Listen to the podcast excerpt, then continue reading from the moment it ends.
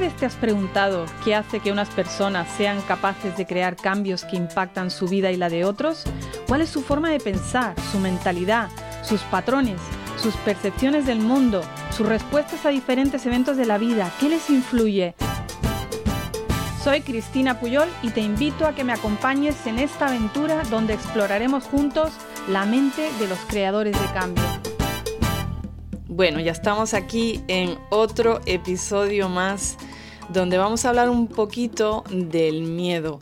Dado que estamos en una época donde parece que todas las noticias apuntan a que tengamos más miedo, a la que la situación que viene va a haber más, más incertidumbre, ya hemos pasado por una pandemia y en fin, que ha subido muchísimo el número de personas que sufren de ansiedad, eh, depresión, eh, los suicidios también han aumentado y aunque hoy en este episodio no vamos a ir a, traumas profundos, ni, ni, problemas, ni fobias serias, ni problemas de ansiedad eh, clínicos y ni depresiones clínicas. Sí quiero hablar un poquitito del miedo, aunque ya hemos hablado de las emociones en otro episodio, porque como ya dije anteriormente, y estas son palabras de, de, la doctora Jim Bolte, somos criaturas sentimentales que piensan y no criaturas inteligentes que sienten.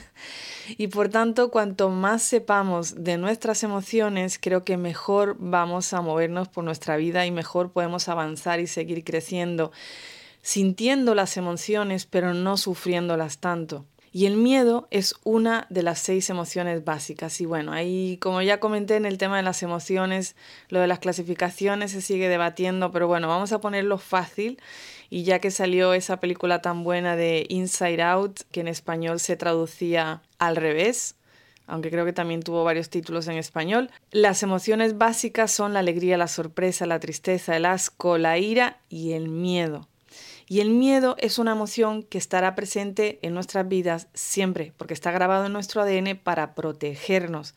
Es una emoción que tenemos todos, independientemente de la condición económica, cultural, origen y raza, y aunque parece que hay gente que no tiene miedo, todos tenemos miedo. De hecho, estamos aquí gracias a que todos nuestros antecesores tuvieron miedo porque si no hubieran tenido miedo de todas las cosas que les iban a matar o que les iban a herir gravemente, pues probablemente no estarían aquí. Así que tenemos que darle gracias a todos los médicas, entre comillas, que ha habido en nuestros ancestros.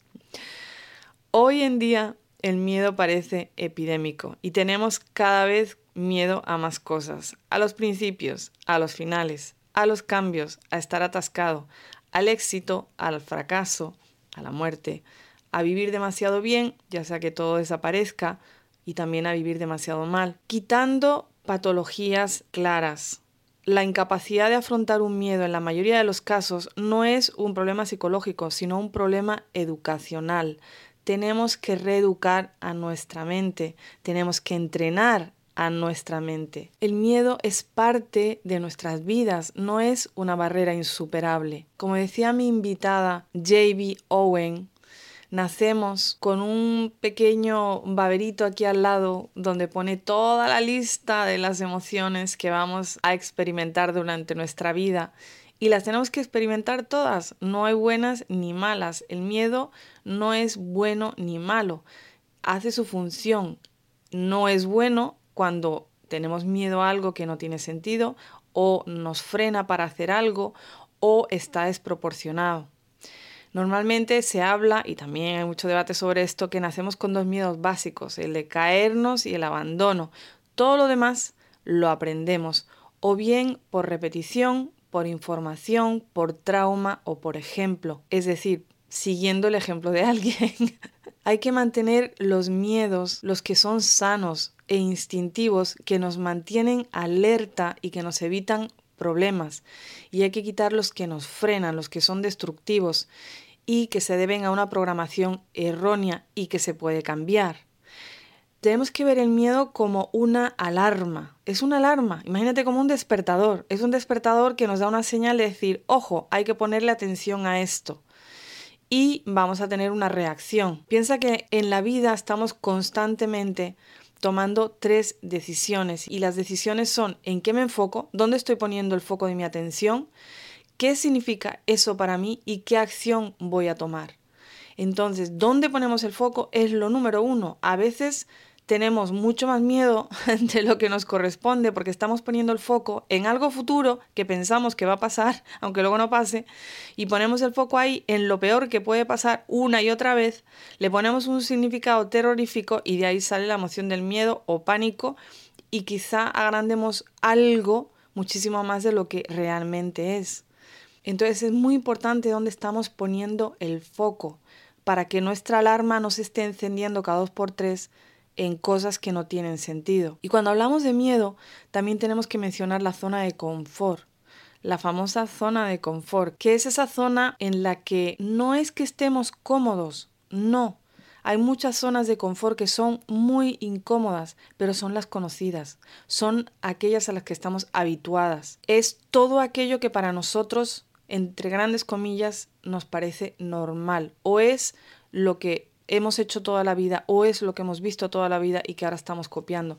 Aunque hay veces que son muy incómodos porque hay gente que está en situaciones muy negativas, pero eso es lo familiar, eso es lo conocido y ahí es donde se quedan. Para salir de la zona de confort solo lo hacemos si pasan dos cosas o en dos ocasiones más bien. Cuando hemos tocado fondo y ya no tenemos otra opción.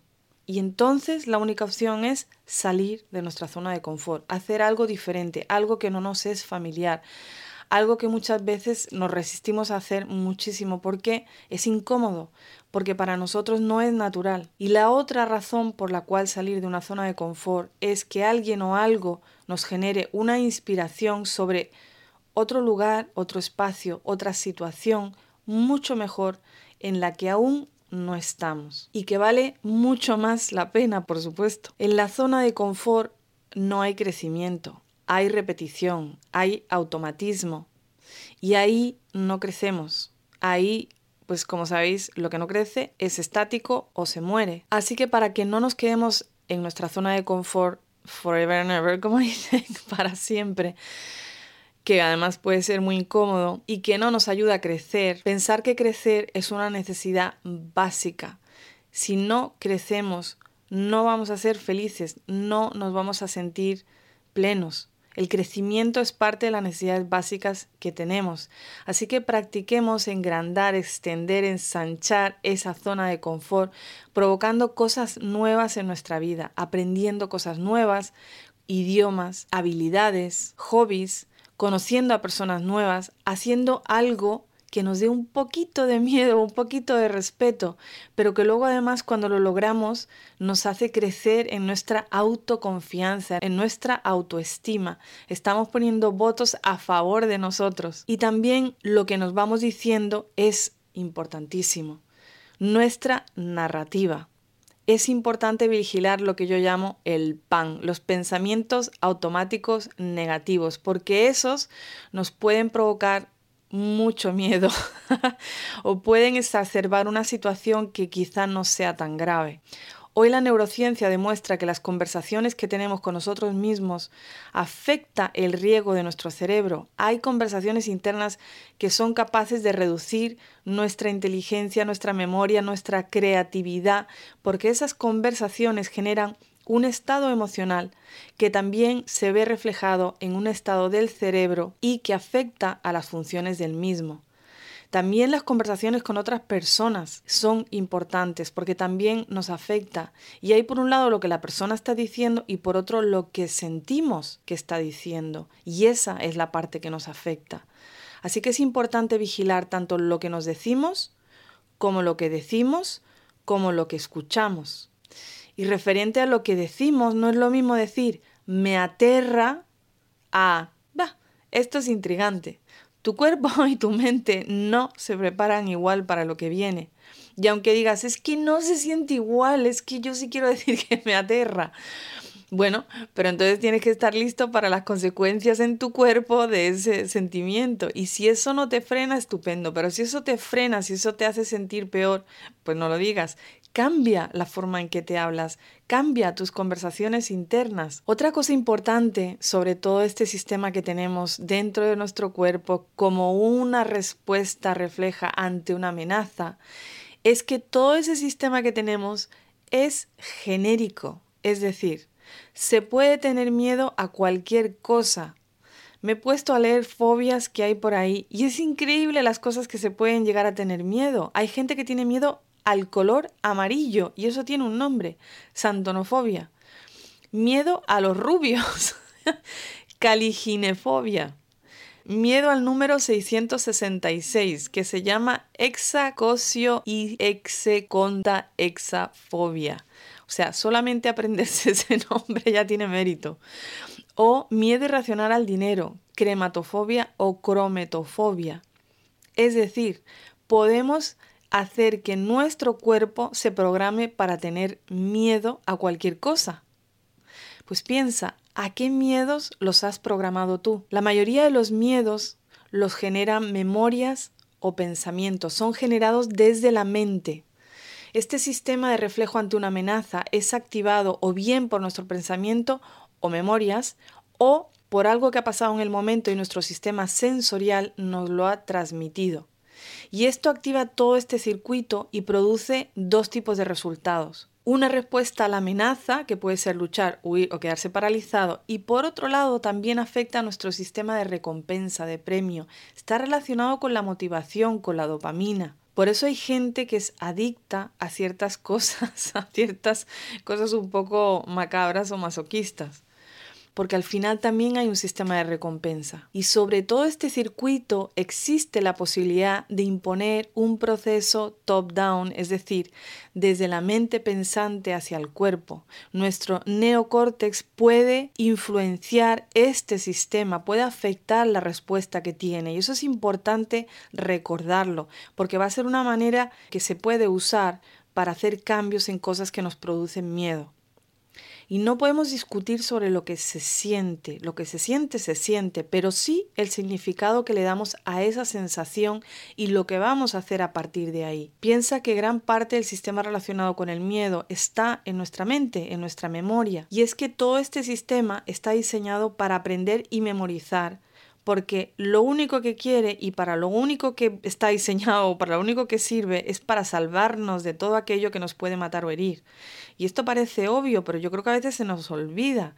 Y es que esto está sesgado hacia lo negativo una mala experiencia se guardará y se memorizará como una experiencia a la que temer, sea lo que sea. Es el aprendizaje con un intento y que ya nos gustaría que nos hubiera servido para aprender las matemáticas, historia, filosofía, pero no. Esto sirve para este tipo de situaciones. ¿Y por qué? Porque hay una gran carga emocional y una serie de químicos que van a hacer que nuestro cuerpo se acuerde de esa situación.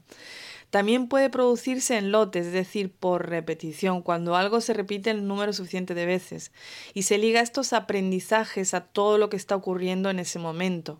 ¿Habéis oído hablar del efecto Pavlov? Él hizo unos experimentos con sus perros que, bueno, pues muy debatible con lo que hizo, pero básicamente eh, entrenó a sus perros o asoció en sus perros un estímulo, que era una campana, a darles de comer y se dio cuenta que al final empezó el perro a, o los perros, a unir el ir a comer, es decir, empezaban a salivar con el estímulo de la campana.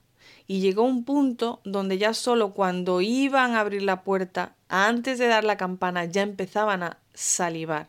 Ya habían conseguido que un estímulo provocara una respuesta fisiológica en esos perros. Eso es un anclaje, es un anclaje en el cuerpo y nosotros podemos anclar en nuestro cuerpo a responder con miedo a todo tipo de cosas. Si no repasa esas fobias que comenté antes. Entonces es importante darnos cuenta en primer lugar qué anclajes tenemos nosotros a qué cosas le tenemos miedo, cómo responde nuestro cuerpo ante diferentes situaciones. Y en los estudios sobre la ansiedad y el estrés, siempre todo miedo tiene una base de ansiedad y de estrés. El nivel de esa ansiedad y el nivel de ese estrés va a dictaminar cómo de fuerte es todo ese miedo y, a qué nivel estamos, si ya es a nivel clínico y se necesitan terapias y terapistas que acompañen en el proceso de realizar cambios y de sanar situaciones traumáticas. Lo que sí está estudiado cada vez más es que borrar un miedo no es suficiente. Tenemos que reemplazarlo con una experiencia positiva que podamos ligar con la traumática Pero en primer lugar, ¿cómo podemos disminuir esa respuesta al miedo a algo? Bueno, pues según los estudios, cuando contamos los hechos y las historias que nos contamos alrededor de los hechos que nos producen miedo, esa respuesta disminuye y la podemos llevar a la extinción. En casos de eventos traumáticos y fobias grandes, repito, debe ser acompañado de especialistas, de terapeutas preparados. No lo hagáis solos. Buscar ayuda.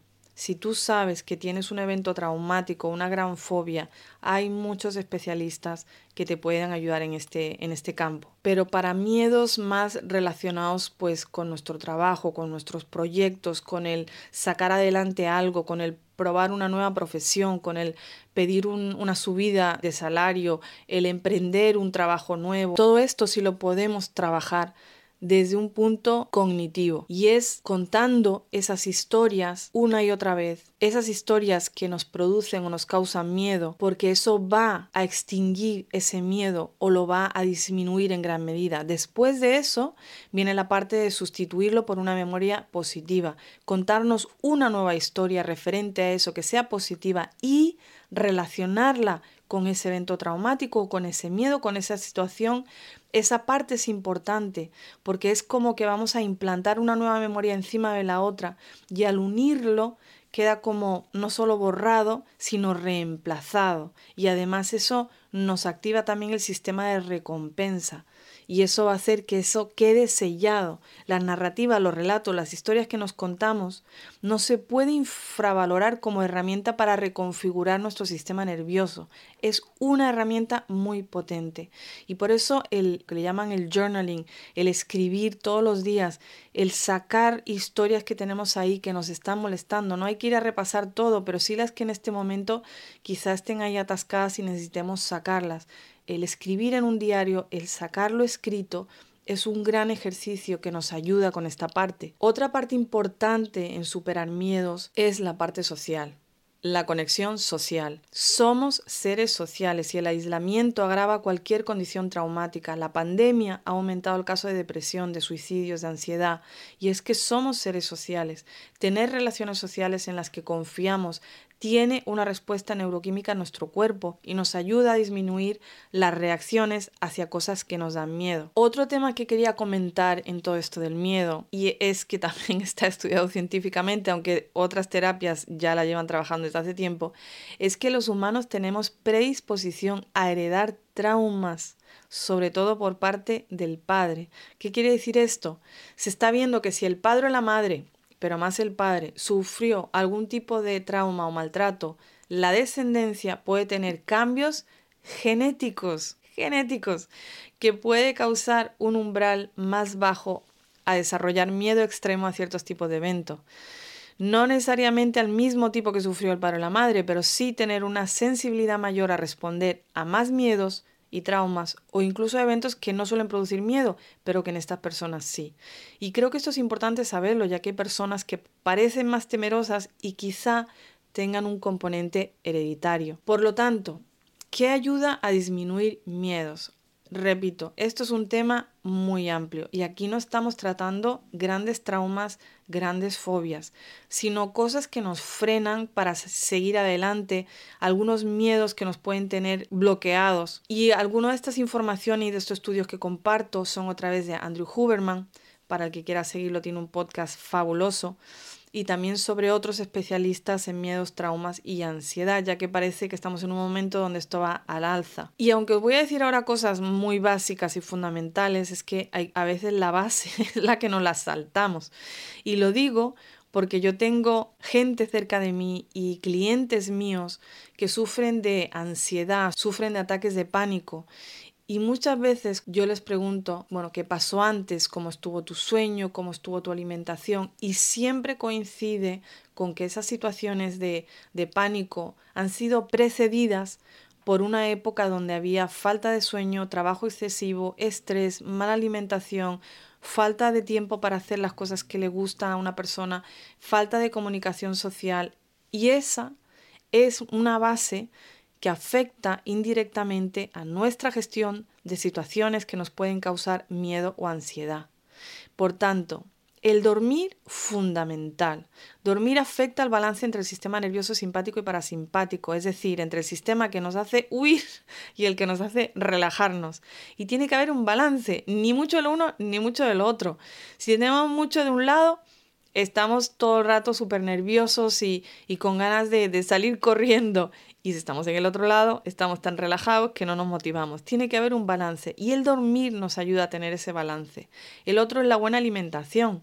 Cuando yo hice mi competición de físico-culturismo, os puedo decir que las tres últimas semanas donde me quitaron absolutamente todos los carbohidratos, pues mi humor cambió completamente y mi gestión emocional cambió completamente.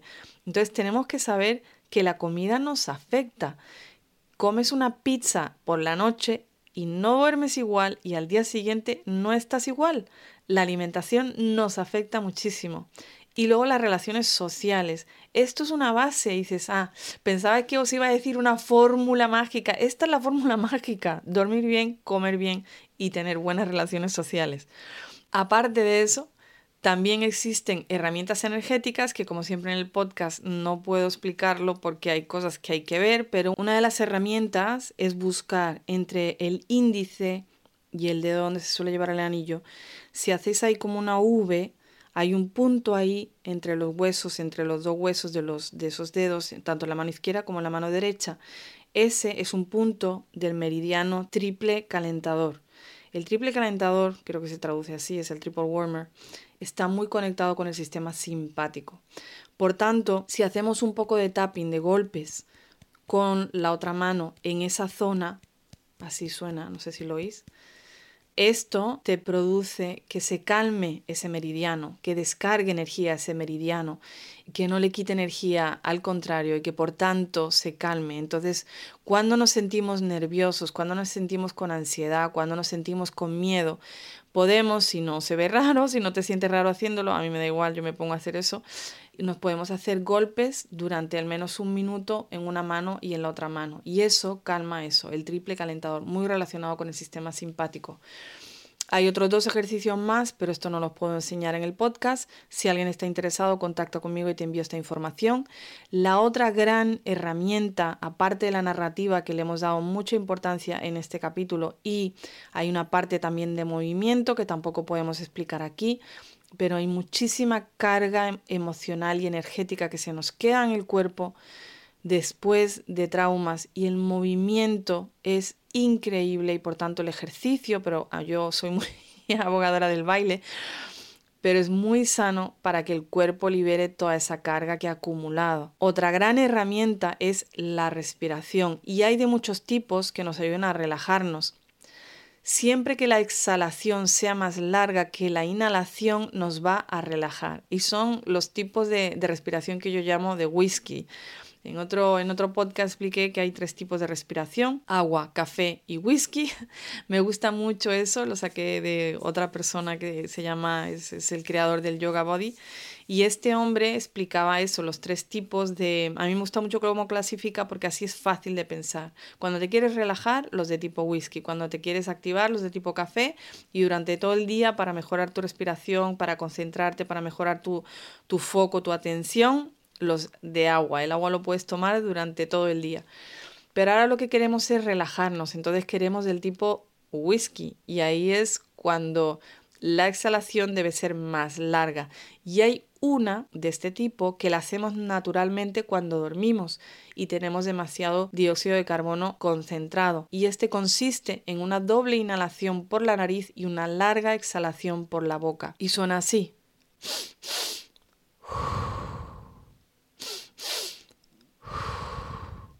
Si esto lo haces durante cinco minutos, te calmas sí o sí. Ahora sí, para aquel que no está acostumbrado a hacer este tipo de respiración, empieza con 30 segundos, con un poquitito y luego ya vas viendo cómo te sientes.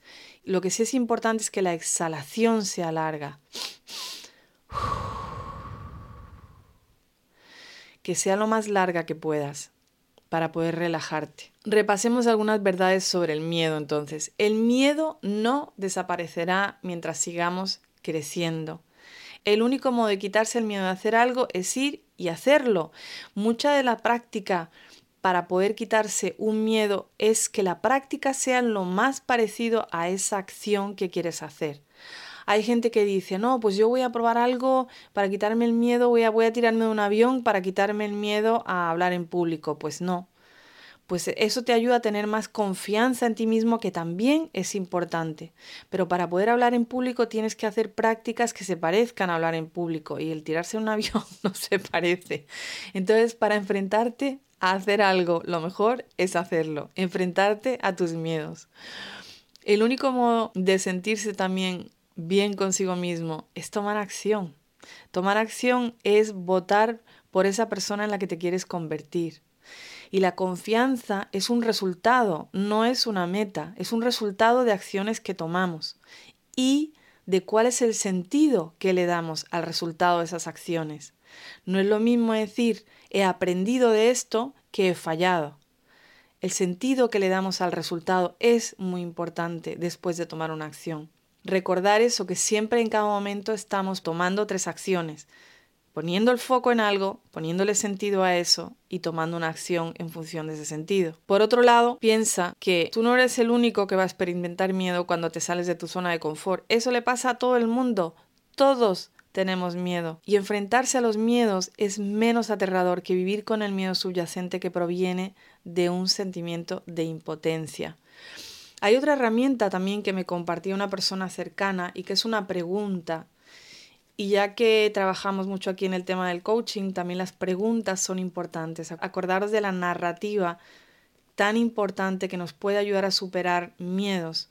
Entonces, cuando las cosas se ponen difíciles, complicadas, se ve todo como inalcanzable, en lugar de tomártelo todo demasiado en serio, imagínatelo en pasos pequeños, un poco como jugando, y preguntarte, ¿qué pasaría si? Me pregunto si y os cuento la historia de esta persona. Su hermana le llegó con una propuesta de trabajo. Había una persona a la que ella seguía, voy a llamarle John. Ella seguía mucho por las redes sociales a una persona que se llama John. Es un coach de gran renombre y su hermana le pasó una oferta de trabajo que John ofrecía para trabajar con él. A ella le pareció, vamos a llamarla María, a María le pareció que jamás, o sea, que entre todas las personas que iban a pedir ese trabajo, que ella no iba a ser la cual, la cual iban a, contratar. Así que empezó con todos los pensamientos automáticos negativos, con todo el pan y empezó a decirse, no, no, yo jamás, o sea, a mí, porque me van al trabajo? Entre todas las personas que van a escribir y que van a pedirlo, a mí no me lo van a dar. Pero entonces empezó a jugar con esta pregunta y empezó a decir, bueno, ¿qué pasaría si yo escribiera una carta con cosas en las que yo soy buena y empezó a escribir. ¿Qué pasaría sabiendo que a esta persona le gustaba mucho un tipo de música, lo pudiera convertir en la letra de una canción? Y empezó a hacerlo. Me pregunto si esto que he escrito y que he convertido en una canción lo podría convertir en un vídeo y grabarlo. Y lo grabó. Y lo envió. y esta persona le pareció tan creativo y además tan cercano a él, o sea, por gustarle ese tipo de música y que a ella se le hubiera ocurrido montarse una carta, hacerla rimar con una canción y mandársela en vídeo cantada, que le llamó mucho la atención y le dijo, no sé qué voy a hacer con esta persona, pero yo quiero que esta persona trabaje conmigo, yo quiero que esta persona esté cerca de mi vida y yo quiero tenerla dentro de mi equipo. Y consiguió el trabajo, preguntándose eso. Me pregunto sí, ¿qué pasaría si?